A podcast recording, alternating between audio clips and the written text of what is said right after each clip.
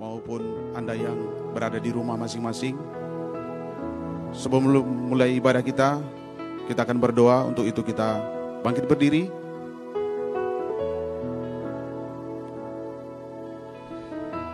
Kita satukan hati, kita berdoa.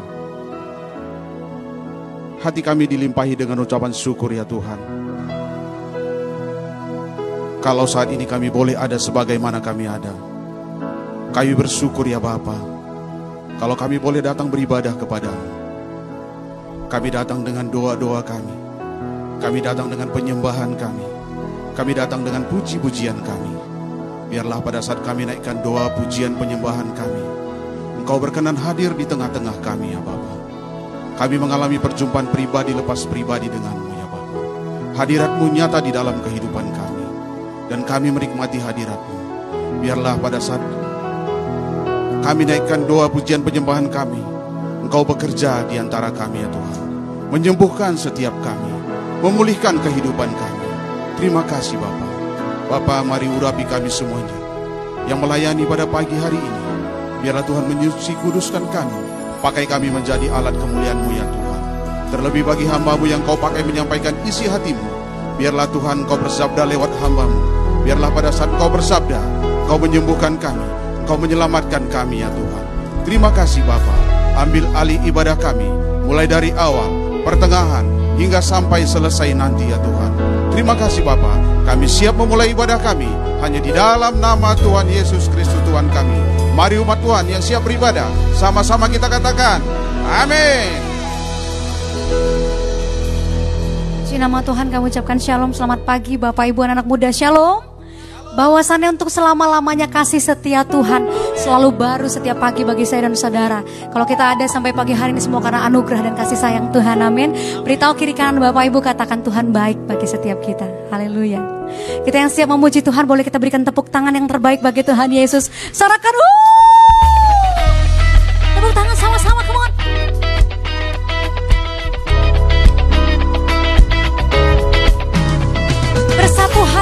datang melayanimu Tuhan. Bersatu hati kami datang memuji menyembahmu.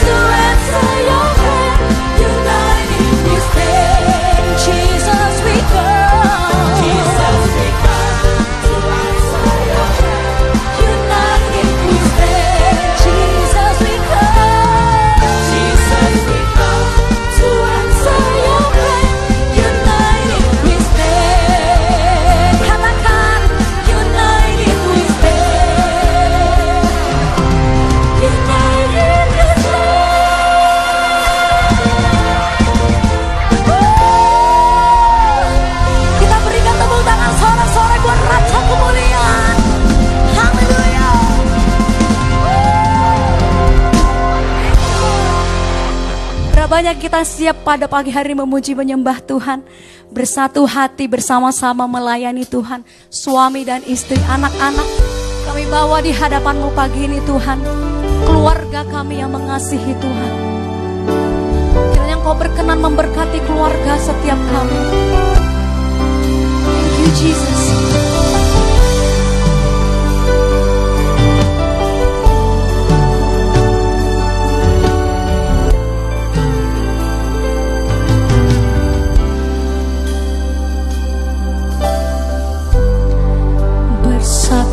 dalam kasihmu bersama melayani dan saling mengampuni. Ini doa kami. Bersatu dalam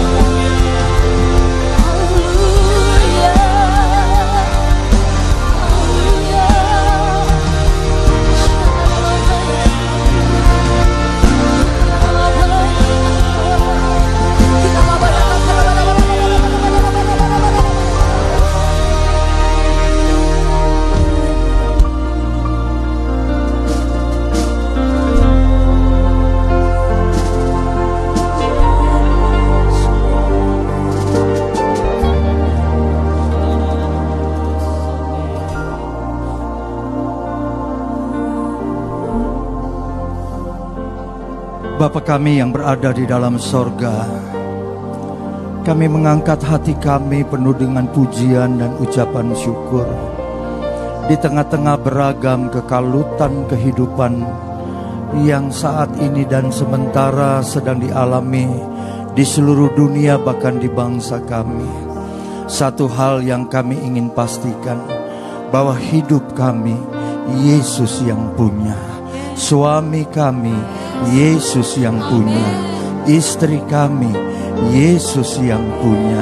Anak-anak kami Yesus yang punya. Orang tua kami Yesus yang punya. Keluarga besar kami Yesus yang punya.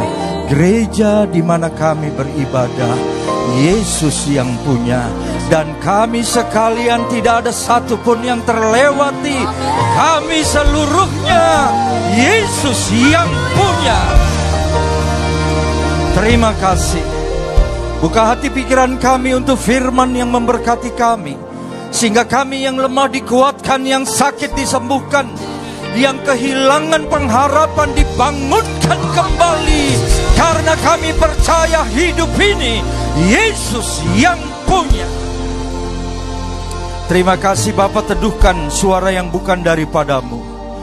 Dan biarlah hanya suara firman Tuhan hamba dan kami sekalian mendengarkan dan diberkati dan diteguhkan. Demi nama Tuhan Yesus Allah kami yang hidup kami berdoa. Haleluya. Amin. Silakan duduk kembali jemaat yang dikasih oleh Tuhan Yesus. Shalom.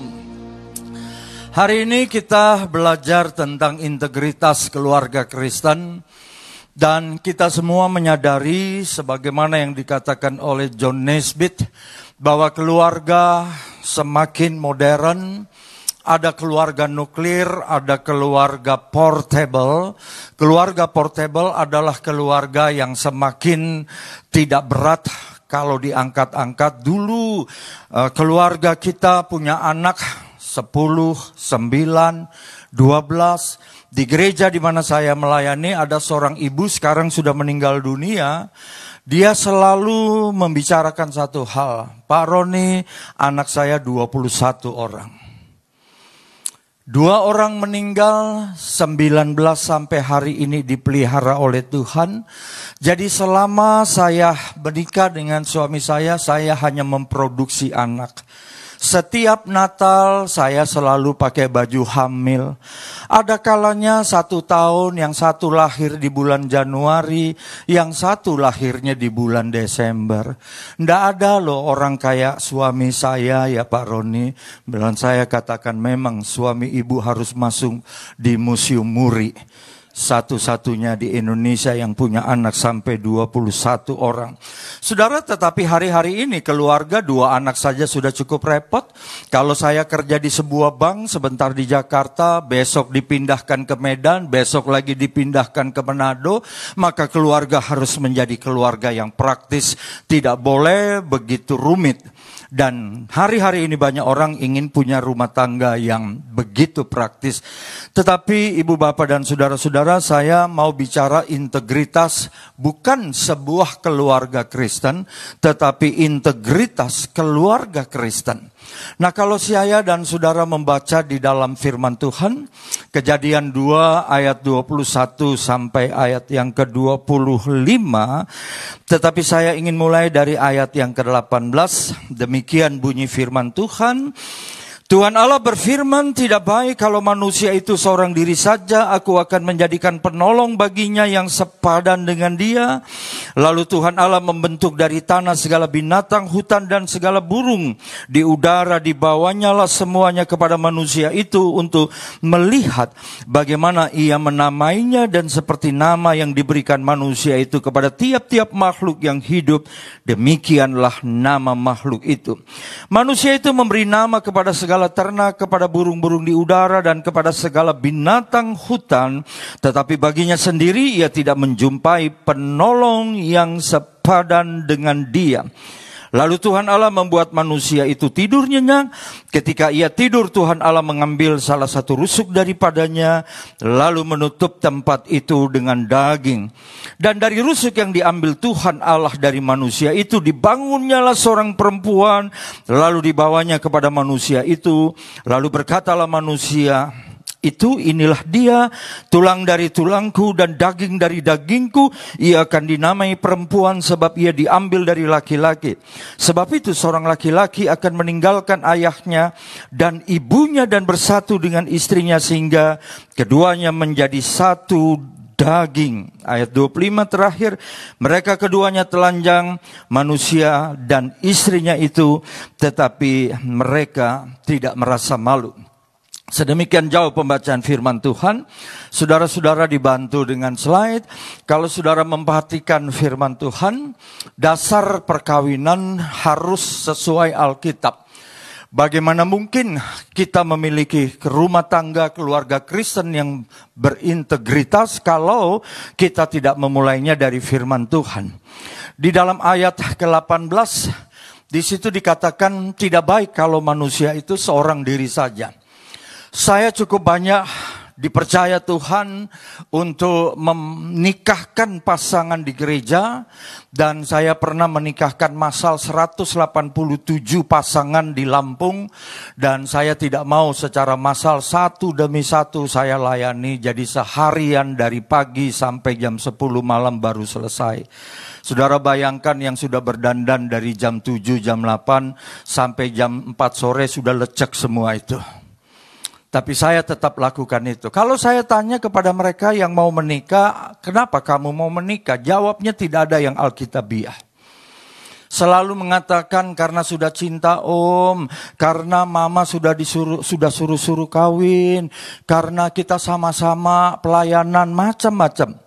Tetapi kalau saudara baca di dalam Alkitab dasar dari pernikahan atau perkawinan yang kudus adalah tidak baik kalau manusia itu hidup seorang diri dan Tuhan memberikan penolong yang sepadan. Kata sepadan ini kemudian di dalam perjanjian baru menjadi pasangan yang seimbang. Nah, saudara-saudara yang dikasih oleh Tuhan, perkawinan adalah karya, inisiasi dari Allah. Tuhan Allah membuat manusia itu tidur nyenyak. Semua ini kita yang sudah menikah tahu tentang ini. Dan di dalam ayat yang ke-21 dikatakan bahwa pasangan itu ditetapkan oleh Allah sendiri. Dibangunnyalah seorang perempuan dan dibawanya kepada manusia itu. Yang membawa siapa? Yang membawa adalah Allah itu sendiri. Jadi kita tidak bisa mengatakan bahwa pernikahan kita kebetulan. Pernikahan kita karena inisiatif kita. Pernikahan itu karena Allah yang mempertemukan kita sekalian. Dan saudara-saudara yang dikasih oleh Tuhan ketika Adam tadinya tidur lalu kemudian dibangunkan dan melihat ada seorang makhluk yang sama dengan dia. Dan Adam tidak bilang bahwa kamu siapa ya kok mirip dengan saya. Tetapi ketika Adam melihat Hawa, dia berkata, inilah dia. Itu di dalam Alkitab lain mengatakan at last. Artinya ini yang akhirnya. Perkawinan tidak pernah punya reserve untuk yang kedua kali. Perkawinan Kristen adalah sekali untuk selama-lamanya. Walaupun saya mengatakan ini sesuai dengan firman Tuhan, kenyataannya pada satu kali di tahun 2010 saya pernah membuat riset sendiri jumlah orang yang menikah dengan jumlah orang yang bercerai di Indonesia jauh lebih cepat yang mau bercerai daripada yang mau menikah. Maka ini sebuah indikasi betapa banyak rumah tangga yang kemudian sangat rapuh dan dibangun bukan bersifat permanen karena masih bisa diulang lagi, diulang lagi. Ketika Adam melihat Hawa, dia langsung berkata, "Inilah dia." Akhirnya, yang terakhir, bagaimana mungkin Adam sudah berjumpa dengan wanita yang lain? Dia baru berjumpa wanita pertama di samping Tuhan menciptakan dirinya adalah Hawa. Tetapi Adam berkata, "Inilah dia." Saudara perkawinan itu harus dimengerti didasari secara fundamental dan kita masing-masing harus berkata at last inilah akhirnya. Tidak ada lagi yang lain. Kalau perkawinan dia bersifat tidak permanen, saya sering kali mengatakan coba jawab yang betul. Kalau kalian berdua masih punya pemikiran untuk tidak permanen dalam perkawinan, uji coba, kawin kontrak, saya tidak akan melanjutkan percakapan ini. Ini menjadi penting saudara-saudara yang dikasih oleh Tuhan dan suami istri dalam Alkitab menjadi satu. Saya kerap kali memberikan alat peraga kepada mereka yang mau menikah.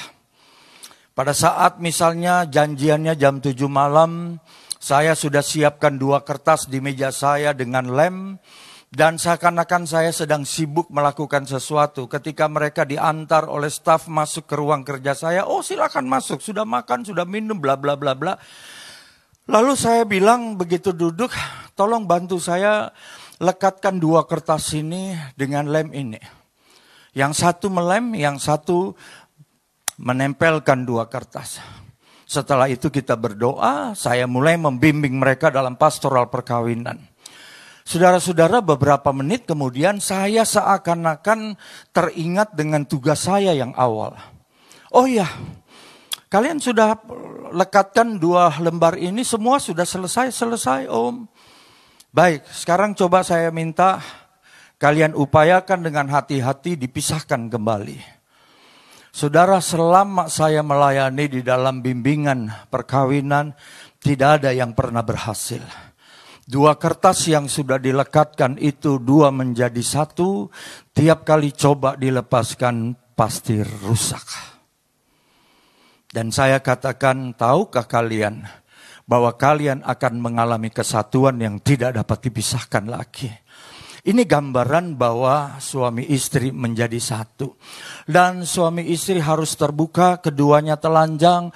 Saya membangun bersama dengan istri saya tentang bagaimana kita menjadi keluarga suami istri yang kalau mau berintegritas harus transparan.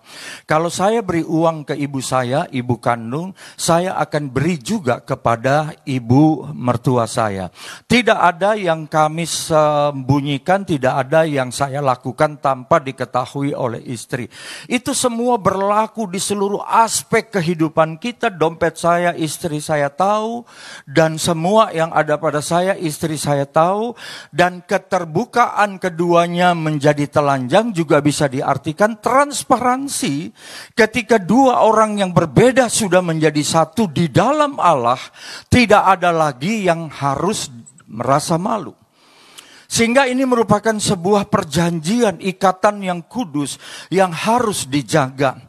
Kalau saudara memperhatikan perkawinan Kristen, kemarin saya diberkati oleh Bapak Pendeta Bambang uh, Yonan tentang uh, acara konferensi The Call tentang rumah tangga dan saya minta materinya.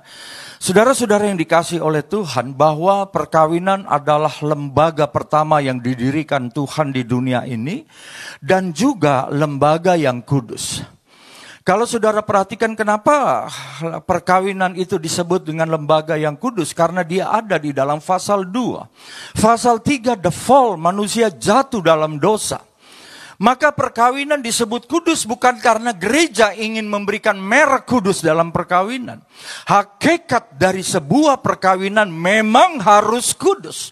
Baik masuk, menjalani, mengakhirinya itu harus kudus. Mengakhirinya di sini yang saya maksudkan sampai kita menyelesaikan akhir hidup kita, anak-anak kita berkeluarga, kita punya cucu, kita selesai. Tetapi dalam pengertian kudus itu harus secara holistik. Harus secara keseluruhan. Pada waktu saya memberkati mereka yang menikah, saya menekankan kami menyebutkan perkawinan ini kudus. Karena memang di dalam Alkitab perkawinan ada di dalam kejadian pasal 2 sebelum manusia jatuh di dalam dosa pasal yang ketiga. Dan saudara-saudara tujuan perkawinan kalau saudara perhatikan kitab Maliaki, Itu dikatakan apa yang diharapkan dari kesatuan itu, apa yang diharapkan dari adanya perkawinan ikatan dua menjadi satu itu, yaitu keturunan ilahi. Dan kalau saudara perhatikan kenapa harus ada keturunan ilahi. Kita tahu anak Adam dan Hawa adalah Kain dan Habel, Kain membunuh Habel. Tetapi Tuhan kemudian berkata, aku akan menggantikan keturunan yang sama dengan Habel yaitu kemudian ada Set dan Enos. Dan pada waktu itulah kemudian manusia mulai mengenal dan mulai beribadah kepada Tuhan. Kalau saya menyebutkan bahwa mereka yang dinikahkan di dalam uh, Tuhan Yesus di gereja, saya mengatakan saudara tidak hanya berpikir untuk diri sendiri. Tapi saudara masuk di dalam sejarah penebusan Kristus bagi dunia, alam semesta ini, di mana Tuhan mempertahankan di dalam sejarah bahwa harus ada generasi yang tetap menyembah melayani dia, maka harus ada keturunan-keturunan-keturunan ilahi untuk mewujudkan keturunan ilahi melalui perkawinan yang kudus. Punya anak bukan sekedar kita menikmati punya anak. Anak-anak kita adalah keturunan ilahi. Jangan pernah panggil nama anak kita dengan nama yang keliru. Jangan pernah menyebut dan melukai hati anak-anak kita dengan sebutan yang tidak akan dilupakan seumur hidup. Mereka adalah keturunan ilahi. Nah, saudara-saudara, kemudian kalau kita perhatikan bagaimana larangan bercerai karena terlampau luas kalau kita berbicara tentang sisi-sisi dari keluarga yang berintegritas. Kemarin saya sedikit mencuplik bagaimana rumah tangga Yusuf dan Maria. Yusuf berniat nih eh, menceraikan Maria diam-diam karena mungkin Yusuf berpikir begini, jangan-jangan Maria sudah main-main dengan seorang serdadu garnisun yang tidak jauh tinggal dari rumah mereka. Ada kebiasaan para serdadu dari beberapa garnisun sering kali datang di kampung-kampung dan melakukan perbuatan yang tidak senonoh. Sehingga Yusuf berkata tidak mungkin saya menikah dengan perempuan yang sudah diperlakukan tidak terhormat. Perkawinan isinya adalah percaya dan curiga. Pada waktu Yusuf berniat menceraikan diam-diam supaya tidak muncul aib besar itu, malaikat datang kepada Yusuf dan berkata, "Hei Yusuf, tahukah kamu bahwa Maria hamil bukan karena orang lain, tapi karena Roh Kudus barulah Yusuf mau menerima Maria." Tidak mudah kita membangun kepercayaan sepanjang kehidupan, Tadi saya katakan permanen tidak boleh berpisah, tetapi berapa banyak keluarga yang kemudian harus berpisah karena beragam alasan. Tuhan membenci perceraian dan kalau saudara perhatikan perkawinan satu sampai selamanya ucapan dari Yesus bahwa segala sesuatu dalam konteks perkawinan yang telah dipersatukan Allah tidak dapat dipisahkan oleh manusia. Saya mengenal seorang hamba Tuhan yang dua kali bercerai dan dia selalu memberikan argumentasi yang kelihatannya, kelihatannya dan kelihatannya masuk akal. Tetapi ketika itu dikonfrontir dengan firman Tuhan, saya katakan Anda keliru. Betapapun segala sesuatu kelihatannya tidak terkendali, tidak ada. Kalau saya katakan pacaran, buka mata lebar-lebar. Tetapi kalau sudah menikah, tutup mata rapat-rapat, tidak ada evaluasi. Dulu ada andeng-andeng di dekat hidung dari pacar kita, kita tidak persoalkan.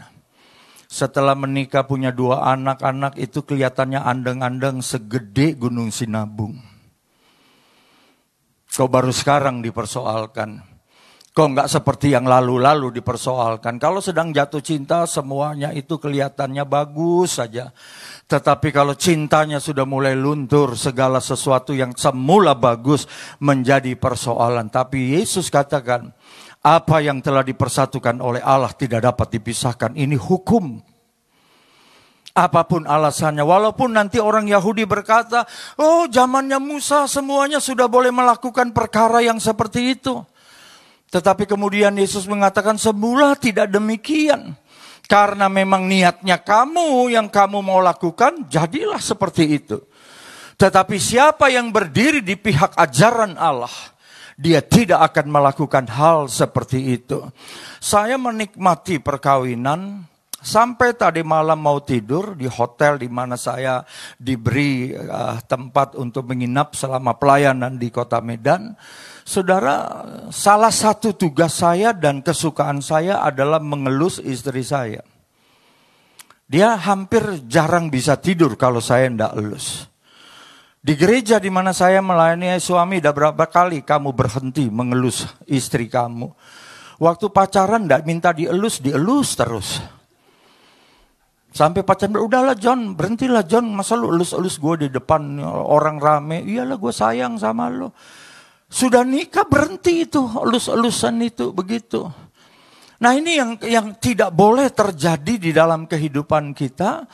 Dan ajaran Yesus kalau kita perhatikan, uh, hubungan suami istri yang harus terjadi harus menjadi sebuah dasar yang fundamental di ayat 18 pasal 2. Tidak baik kalau manusia itu hidup seorang diri saja. Dan kemudian mereka berkata para murid di dalam konteks Injil Matius pasal 19, kalau begitu tidak usah nikah aja kalau repot soal perkawinan itu. Yesus mengatakan tidak semua orang dapat mengerti perkataan saya. Hanya kepada orang-orang yang dikaruniai mengerti. Saya selalu percaya dengan pemahaman begini. Bagaimana saya melakukan firman Tuhan? Saya tidak mungkin menjadi pelaku firman Tuhan kalau saya tidak membaca dan mendengar. Tetapi saya tidak hanya berhenti membaca dan mendengar, tetapi juga harus mempelajari. Pada waktu saya mempelajari firman Tuhan, itu sebuah awal untuk menjadi pelaku dari firman Tuhan. Karena kita bergaul dengan Alkitab, dengan kitab suci. Manakala saya dan saudara tidak perlu lagi dengan Alkitab, saya tidak yakin kita mampu menjadi pelaku dari firman Tuhan.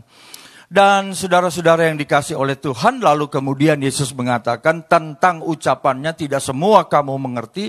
Ada orang yang memang sejak lahir atau dari kelahirannya dia tidak bisa menikah. Ada orang tidak menikah karena faktor orang lain. Tetapi ada juga orang yang tidak menikah karena kemauannya sendiri. Buat mereka yang unmarried selalu saya sampaikan ini. Teguhkan kebenaran firman Tuhan, Anda tidak menikah oleh karena fisik Anda. Yang kedua, oleh karena orang lain. Atau yang ketiga, Anda sendiri yang memutuskan. Harus tahu ini. Lalu kemudian uh, ibu bapak dan saudara-saudara yang dikasih oleh Kristus menjaga perkawinan tetap kudus saya ambil dari 1 Tesalonika 4 ayat yang keempat. Supaya kamu masing-masing mengambil seorang perempuan menjadi istrimu buat laki-laki. Hidup dalam pengudusan dan penghormatan. Dimulai dari kudus, lembaga perkawinan yang kudus, pasal 2, harus dijalani secara terhormat dan kudus, baru itulah integritas keluarga Kristen. Jangan isinya suara sumpah serapa kebun binatang dan sebagainya. Kudus dan terhormat. Tetapi saya ingin menjelaskan tentang menjaga hubungan seksual kita. Ada banyak orang mengatakan, Pak, kalau di mimbar jangan bicara seks. Pak, kalau di mimbar jangan bicara mati pada waktu yang lalu. Karena buat kita orang timur itu tabu bicara begitu, jangan ngomong mati. Jangan bicara soal seks. Lalu saya balik bertanya, kalau gitu bicara seksnya di mana? Apa kita mau bicara seks ngajar warga gereja, ngajar pemuda di gereja itu di luar mimbar? Saya memilih mimbar untuk mengajar jemaat, mengedukasi jemaat tentang kehormatan pengudusan untuk menjaga keturunan ilahi.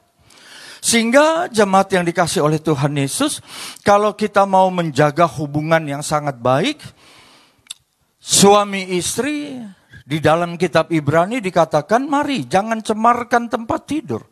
Apakah jangan cemarkan tempat tidur itu lalu tidak boleh ada nodanya karena minum kopi di tempat tidur spraynya kena lalu itu cemar? Bukan. Tetapi ini untuk menggambarkan penghormatan suami istri, suami kepada istri dan istri kepada suami. Buku-buku tentang seksolog yang saya miliki Indonesia dan bukan selalu mengatakan hubungan terbaik suami istri gayanya adalah misionaris. Kenapa disebut gaya, misionaris? Karena muka kita harus bertemu dengan wajah istri kita. Jangan terbalik. Jangan lakukan seribu satu cara hubungan suami istri yang menggairahkan kita. Hubungan tidak boleh berubah menjadi hawa nafsu karena kejadian pasal 4 ayat 1 dalam hubungan ketika Adam bersetubuh dengan Hawa, istrinya yang berhubungan bukan istrinya tidak boleh. Anak muda tidak boleh lakukan itu. Hanya bisa terjadi di dalam perkawinan. Lalu mengandunglah Hawa.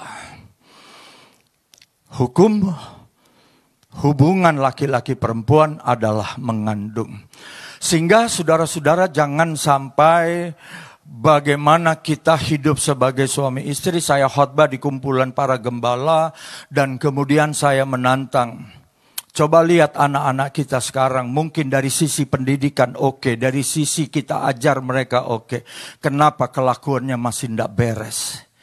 Jangan-jangan Anda memproduksinya dengan hawa nafsu.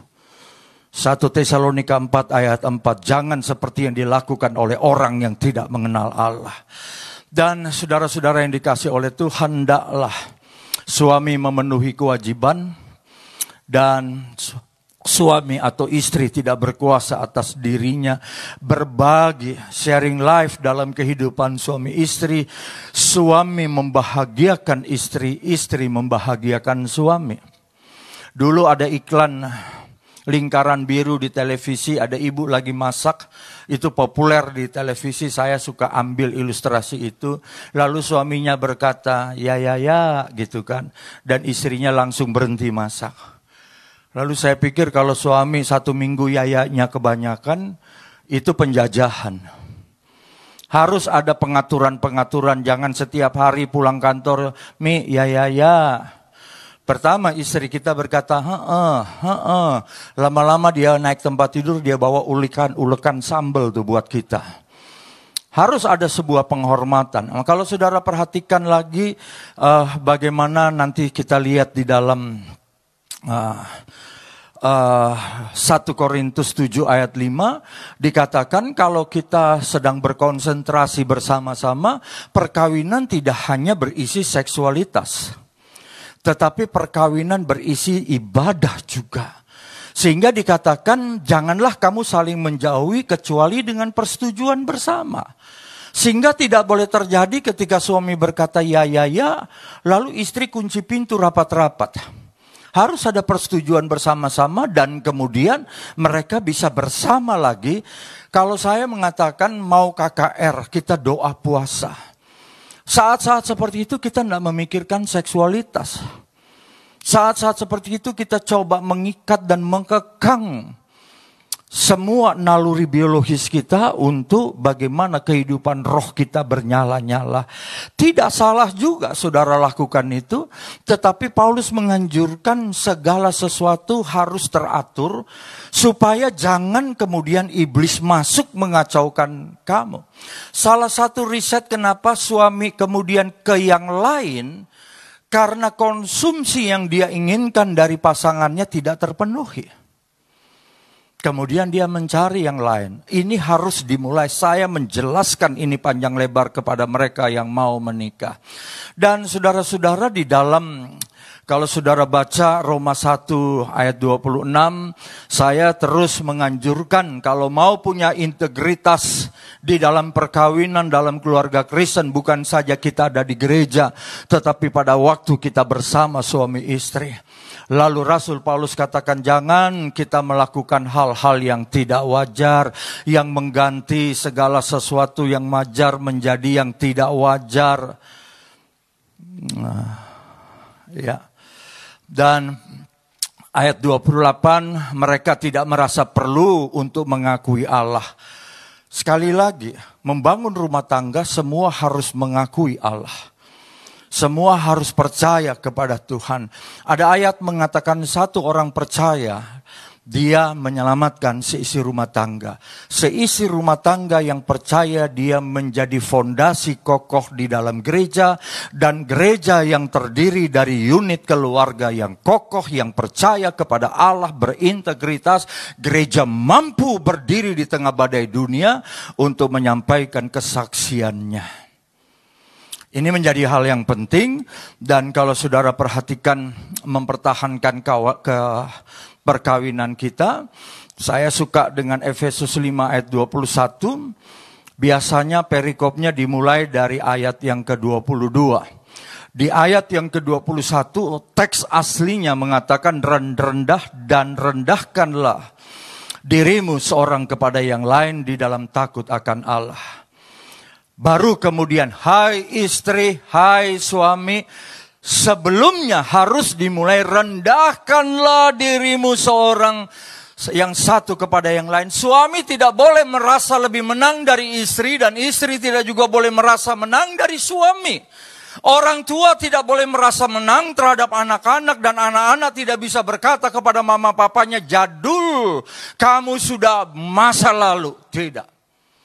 Semua orang harus saling merendahkan diri seorang kepada yang lain dalam takut akan Allah.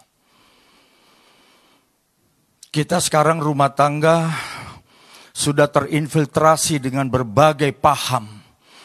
Salah satu yang saya amati kalau terlalu banyak nonton sinetron-sinetron yang isinya pengkhianatan, kita jadi belajar dari situ.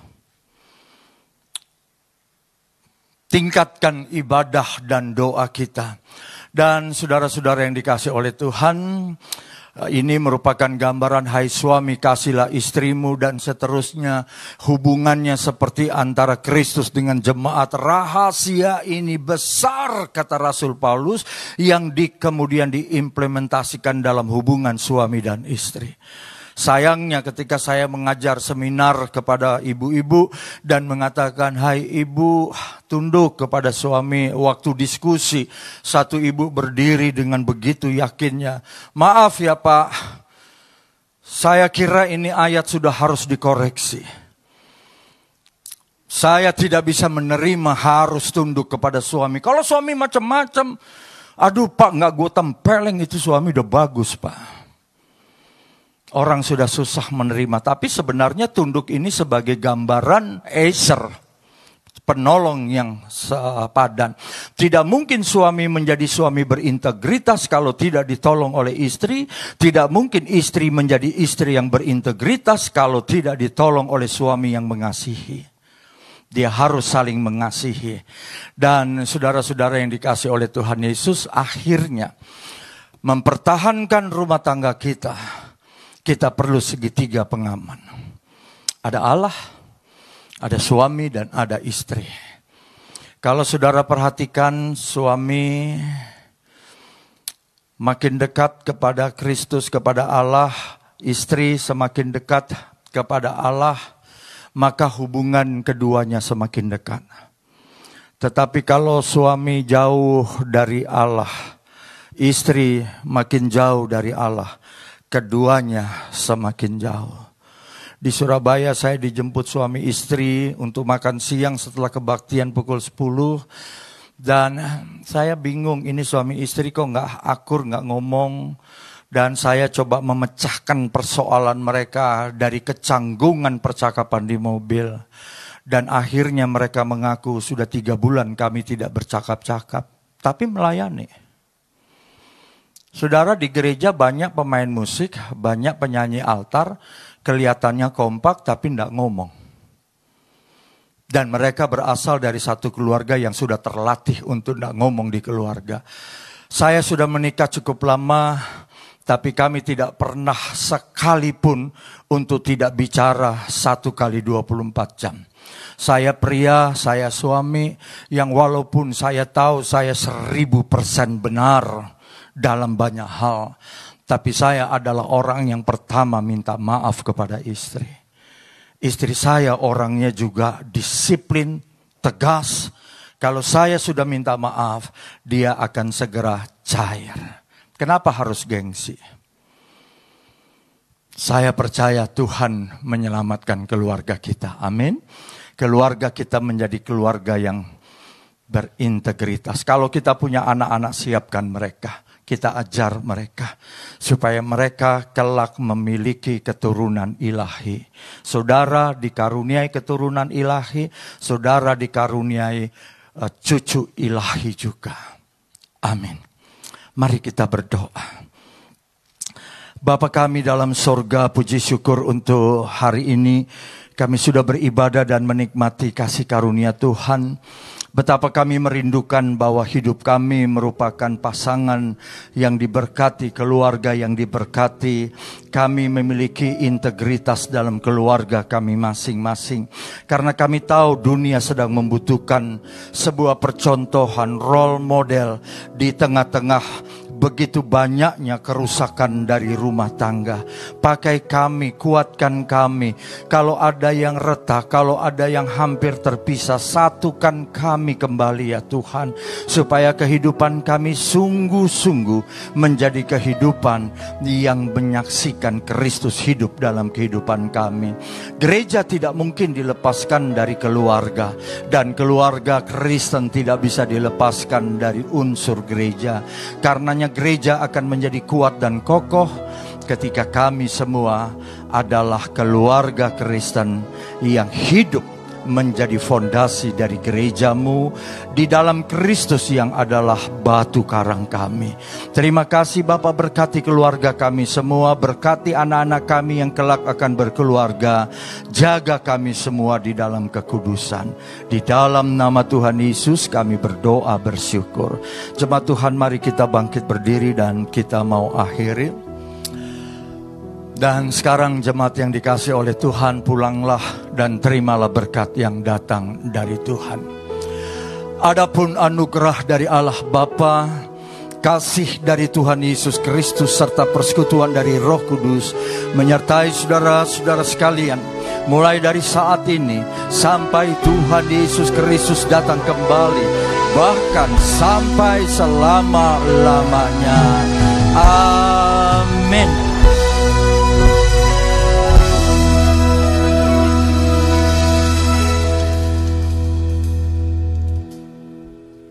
Untuk menghindari antrian panjang maka mulai minggu depan atau bulan Juli diminta kepada seluruh jemaat agar bisa mendaftar dengan aplikasi online, tidak lagi dengan mencatat nama atau mendaftar secara manual. Terima kasih dan bagi Bapak Ibu yang ingin mengetahui kegiatan sepekan gereja kita dapat melihat di aplikasi Keluarga Besar GW Medan Plaza. Selamat hari Minggu, kiranya Tuhan Yesus memberkati setiap keluarga kita.